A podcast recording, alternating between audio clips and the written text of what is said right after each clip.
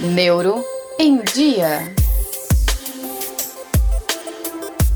Olá, muito bem-vindo a mais um episódio do Neuro em Dia e mais uma oportunidade de esclarecimento junto ao neurocirurgião doutor Cláudio Fernandes Correia.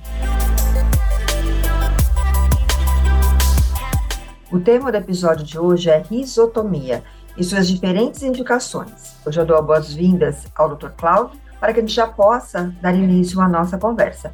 Bem-vindo, doutor. Como vai? Tudo bem? Tudo ótimo, melhor agora com a sua chegada, para a gente poder conversar um pouco mais aqui com os seus seguidores, seus ouvintes e aprender mais um tema importante. Doutor, antes de mais nada, explica para a gente o que é a rizotomia, aonde ela se aplica. Do ponto de vista assim, etimológico, quer dizer, da origem da palavra, riso é a raiz nervosa, tomia é secção da raiz. Então, do ponto de vista etimológico, rizotomia é uma secção da raiz. Traduzindo um pouco melhor isso para uma linguagem mais fácil de entender. O sistema nervoso ele foi dividido assim, didaticamente em sistema nervoso central e periférico, e também tem um sistema chamado nervoso autônomo, que está relacionado com a inervação de vísceras. O sistema nervoso central é o encéfalo e a medula. Agora, tudo que sai para fora é periférico e sai através das raízes. Correto. Então, muitas patologias, ou seja, muitas doenças que geram espasticidade, geram dor, você pode ter, em alguns casos, uma indicação de fazer uma interrupção da raiz que está relacionada àquela região onde a dor se manifesta. Se isso for feito, e tem várias maneiras de fazer isso, você pode fazer isso, como o próprio nome está dizendo, um corte da raiz, você pode fazer cortando a raiz. Isso hoje em dia é muito mais raro de ser feito, mas pode ser feito. Você pode fazer colocando um agente neurolítico, por exemplo, fenol ou álcool absoluto, você pode lesar a raiz desse jeito. Ou você pode fazer com radiofrequência ou através daquilo que a gente chama de criocoagulação, que é pelo, pelo gelo. Então, tomia da raiz, você está interrompendo aquela raiz, a função dela, em relação ao tecido onde ela estava inervando. É isso que é rizotomia. Então, pelo pouco aí que o doutor já, já nos trouxe, já entendo que tem vários tipos, então, de rizotomia, né, dessa sessão realizada ou dessa lesão re- realizada. Cada um desse tipo de rizotomia ou de sessão tem um nome específico, de acordo com o que o doutor já adiantou um pouco aí? Ah, a rizotomia tem, às vezes, sinônimos, como neurotomia, pode ser também chamado, porque tomia continua sendo um corte, neuro, neuro, uma parte do sistema nervoso. Quando é a raiz,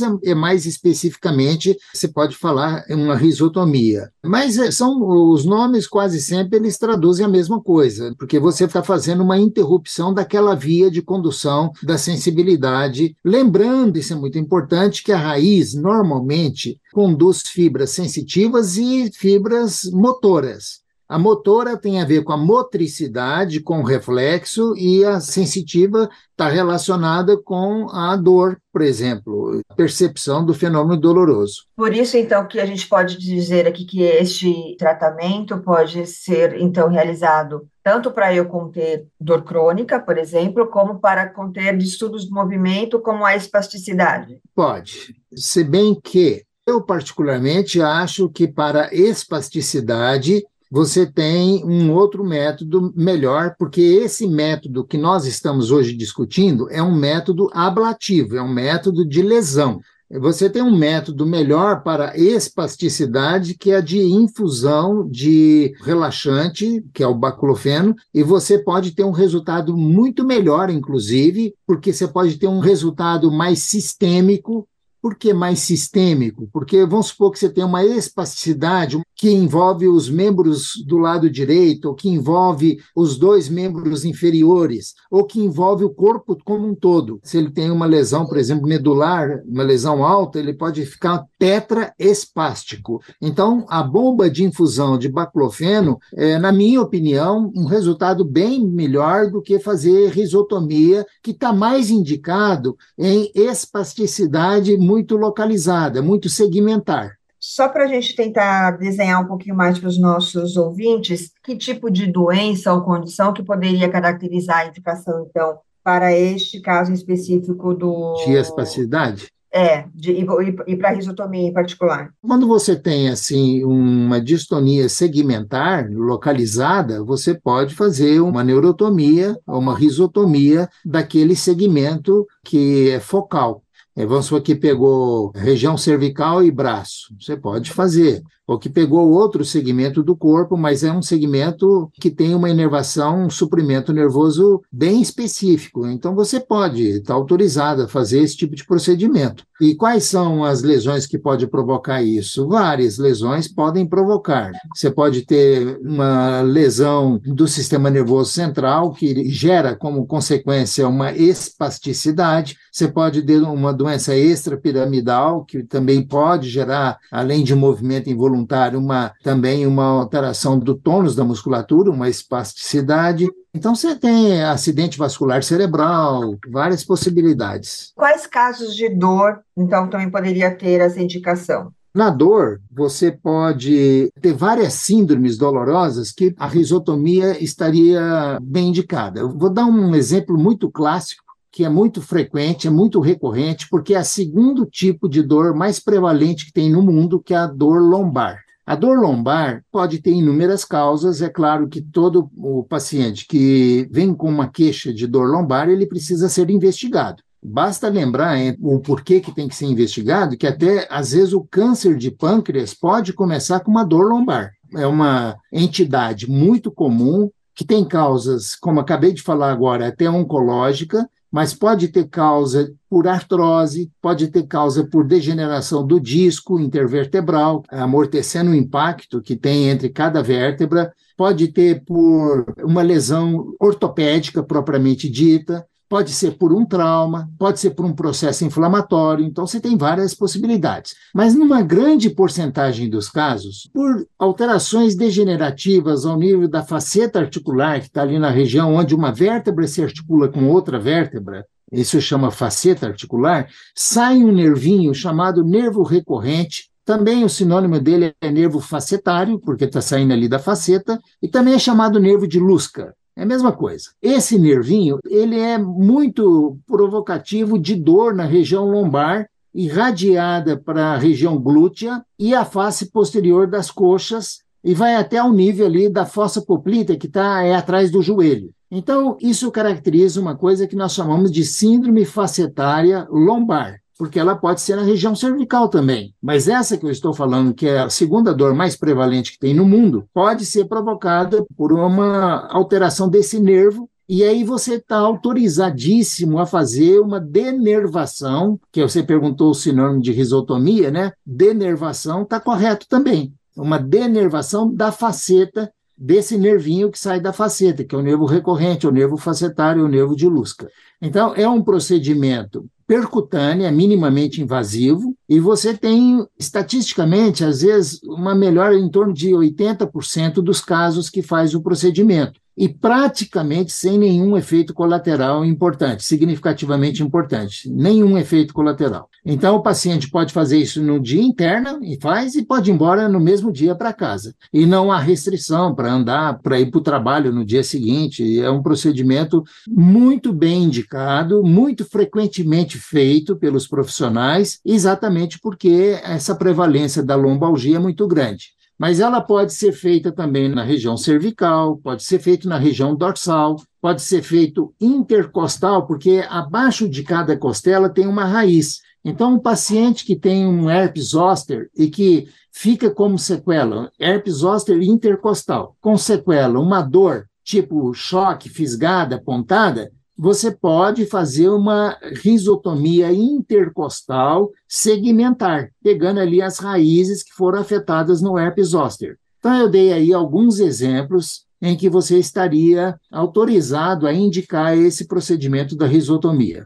Uma pergunta que uma vez surgiu até, inclusive, no, nos seus canais aqui, foi de uma pessoa que tinha dúvida se quando você realiza este procedimento, onde o doutor coloca ali, eu provoco uma lesão e corto ali a comunicação é da dor, isso é. não tira a minha sensibilidade para todo o restante? Ou seja, eu continuo sentindo, eu deixo de sentir a dor e deixo de sentir outras coisas também? Ótima pergunta. Não, não muda nada. Você continua sentindo a mesma. Por exemplo, se eu falei que melhora a dor que vai da lombar, passando pela região glútea e face posterior das coxas. Se você for tomar uma injeção na nádega, vai sentir a mesma agulhada, o mesmo tipo de desconforto. Então, você está melhorando apenas a síndrome provocada por essa irritação do nervo facetário. Você não perde sensibilidade. Essa é a resposta. Porque ela é muito bem dirigida dentro daquela inervação, é isso? É, exatamente, isso mesmo. E aí o doutor colocou aqui, né, é um procedimento definitivo, ou seja, uma vez lesado, seja pela forma que for, seja ali pelo, pelo corte propriamente dito, o doutor colocou, né, a medicação, ou você fazer via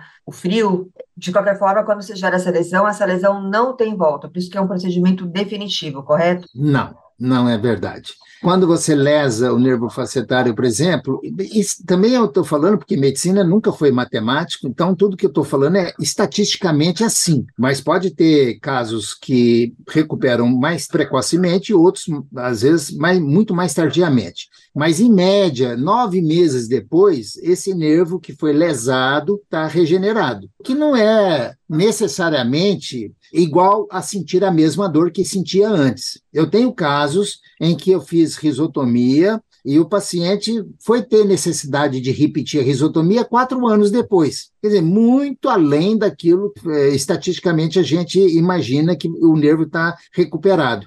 Até porque você, às vezes, com R P G, com Pilates e com outras mudanças de comportamento postural, você pode, às vezes, criar uma condição em que aquele nervo não vai mais ser irritado ou provocador do, do fenômeno doloroso como já foi em algum tempo. Perfeito, é bem importante essa tua colocação, né, doutor? Porque a gente sempre fala do tratamento integrativo desse, dos pacientes crônicos, né, seja para uma situação ou outra que a gente está trazendo em termos de movimento involuntário ou distúrbios do movimento, na verdade, e dor, é que você tem ali um agente de causa que você é muito impactado pelo hábito, né, pela rotina em muitos dos casos. É, especialmente nesse caso de coluna, que eu acho que é bem emblemático que o doutor colocou, mas também dos distúrbios de movimento, que você tem uma fisioterapia que acaba te ajudando a trabalhar melhor aquela condição ali, para que condição primária, ou seja, que também ou favoreceu ou piorou aquele quadro, não volte a acontecer a partir dessa lesão que já foi realizada e foi, no primeiro momento, sanado, e que não, aquela região não volte a ser sobrecarregada, vamos dizer assim, né? Érica, que você tinha me perguntado, eu acho muito importante falar isso, que até talvez seja um pouco de surpresa para você. O tratamento do trigêmeo também é uma neurotomia. Você pode fazer com radiofrequência, por exemplo, uma lesão seletiva de um dos ramos, especialmente o segundo e o terceiro ramo, que é o maxilar e o mandibular, com radiofrequência. Você vai gerar calor nesse ramo e vai fazer uma lesão. Então, até isso pode ser feito, e a próprio o uso do balão, que não é uma neurotomia, não é de jeito nenhum, mas você pode falar que é uma neurotomia retrogasseriana, que está na região onde está o gânglio do nervo trigêmeo, com o balão. Esses termos podem ser utilizados. É outro exemplo de rizotomia, onde ela está indicada para ser aplicada, na neuralgia do trigêmeo. Para quem não segue o canal do doutor, ou que, enfim, não tenha familiaridade com este termo, a neuralgia do trigêmeo se caracteriza por uma dor na região da face, uma dor bastante intensa, que justamente está conectada ou tem origem nesse nervo trigeminal, que tem esses ramos, né, que, que, então, que se dirigem em diferentes é, regiões da face, e o doutor está indicando, então, aqui um tipo de rizotomia específico, né, um procedimento que a gente sempre fala do balão, né, ele acabou de citar aqui, né, do procedimento do gânglio de Gasser, e este seria um procedimento paralelo também indicado para neuralgia do trigêmeo, que, aliás, a gente nunca citou aqui, então é bem interessante o doutor trazer esta opção. É. Ele também é definitivo ou como qualquer outro aqui que a gente não, colocou? A mesma pode... coisa, pode um dia voltar. Tem trinta e cinco por cento, trinta a trinta e cinco por cento de um dia a dor voltar, fazendo a rizotomia. E o doutor acha, eu sei que o doutor é bastante adepto do balão. Não, mas o balão é muito melhor mesmo. Eu indico muito a rizotomia como primeira eleição, quando tem uma dor facial de natureza oncológica. Aí eu acho que eu preciso fazer, de fato, uma lesão térmica do ramo que está afetado. É o tratamento de eleição, é o principal. E qual a diferença, doutora? Porque você sabe a causa? Geralmente a gente não sabe a causa. Não, da... não. É uma pergunta muito boa também, porque a probabilidade de eu ter uma sequela sensitiva com a rizotomia por radiofrequência é muito maior do que com balão. Como na dor que não é oncológica, nós estamos supondo que o paciente vai viver décadas ainda para frente, é melhor que ele viva décadas para frente sem muita perda sensitiva da face. E coisa que na dor oncológica, se está indicado às vezes fazer um procedimento tão ablativo como é uma rizotomia, no caso do trigêmeo, por radiofrequência, aí é melhor fazer uma lesão mais importante, porque supostamente a sobrevida desse paciente não vai trazer tanto problema em relação à perda sensitiva, mesmo porque você está aliviando uma dor importantíssima que tira toda a qualidade de vida do paciente. É muito importante isso. E acho que esse também é outro ponto importante para te reforçar aqui, né? Todo e qualquer procedimento, né, invasivo, ele é indicado para trazer mais qualidade, tem sentido de indicação quando os demais protocolos, né, ou tratamentos convencionais não uhum. surtiram efeito. Isso. E eles, então, têm uma função muito importante de trazer qualidade de vida, funcionalidade, que, aliás, é a tua especialidade, né? Neurocirurgia funcional, porque traz funcionalidade, devolve a funcionalidade para as pessoas que estão incapacitadas por um motivo ou por outro. Exato. Esse procedimento, ele está no rol da A N S? Tá, está no rol da A N S, está previsto. O que mudou um pouco de alguns anos para cá, especialmente na rizotomia de faceta lombar, na, no caso de lombalgia, que é a, talvez a maior indicação, a mais frequente indicação, é que eles querem que o profissional faça um bloqueio teste antes. O que, que é isso? O paciente vai lá na mesa de operação e, ao invés de você fazer uma lesão, uma denervação com a radiofrequência, você põe um pouco de anestésico naquela região onde está o nervo que você pretende fazer a rizotomia. E aí o paciente recebe alta e ele volta depois. É claro que se ele fez só um anestésico, daqui um dia, dois ou três, isso é variável também, ele vai voltar a ter a manifestação que ele tinha antes, especialmente se for esse o diagnóstico que nós estamos fazendo.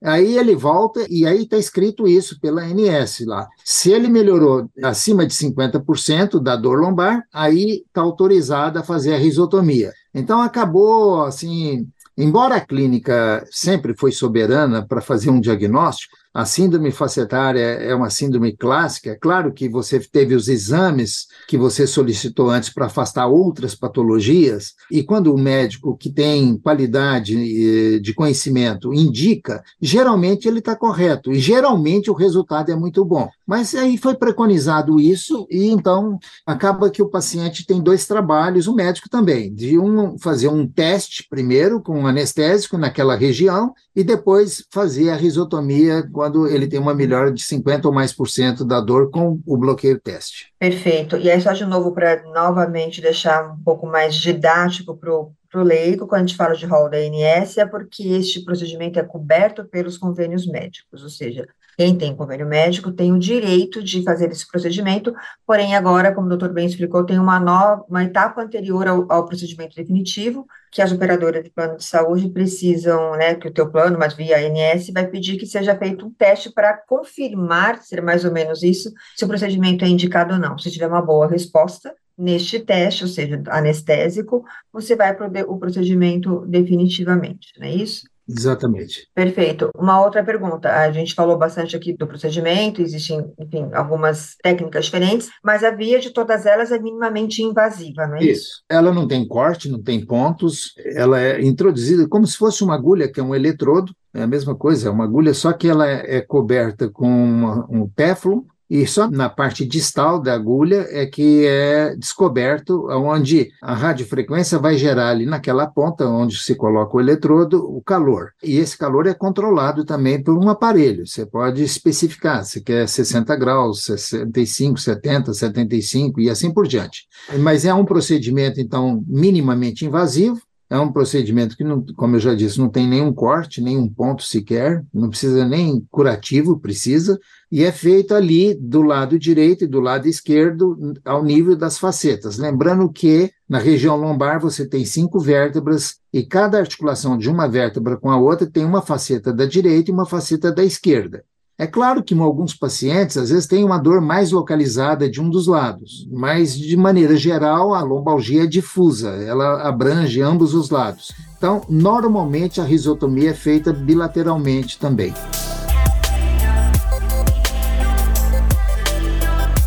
Acho que deu para ficar bem, bem contextualizado aqui para os nossos ouvintes, mas se permanecer alguma, alguma dúvida, eu indico aqui, vocês nos consultem aqui pelos... nas mensagens diretas, né, a depender de onde você estiver ouvindo ou tiver acessado este áudio, mas nos canais do doutor Cláudio aqui a gente tem tanto o Instagram como o Facebook, como o YouTube, o próprio canal do podcast, onde vocês podem entrar em contato diretamente com a gente, inclusive por e-mail, para que, enfim, se permanecer alguma dúvida, a gente possa sanar com a resposta, devida resposta do médico, tá bom? Lembrando que, claro, não dá para se fazer consulta e nem diagnóstico à distância, a partir de relatos de vocês, mas, genericamente, o doutor pode contextualizar melhor cada caso. Doutora, agradeço muito mais uma vez e mais uma oportunidade de a gente poder trazer esclarecimentos a respeito dos procedimentos da tua área para os nossos ouvintes. Sempre um grande prazer. Eu espero, assim, que tenha usado uma linguagem que dê para que todos, assim, tenham tido uma noção, já que esse é o propósito das nossas informações. E, é claro, se tiver dúvidas, tem o canal certo para fazer essas questões todas e a gente, com muito prazer, vai tentar eliminar todas as dúvidas que, porventura, existam. Foi um grande prazer. Muito obrigado. Prazer é todo nosso. Continuem seguindo os nossos canais. E até o próximo Neuro em Dia. Tchau, tchau. Neuro em Dia.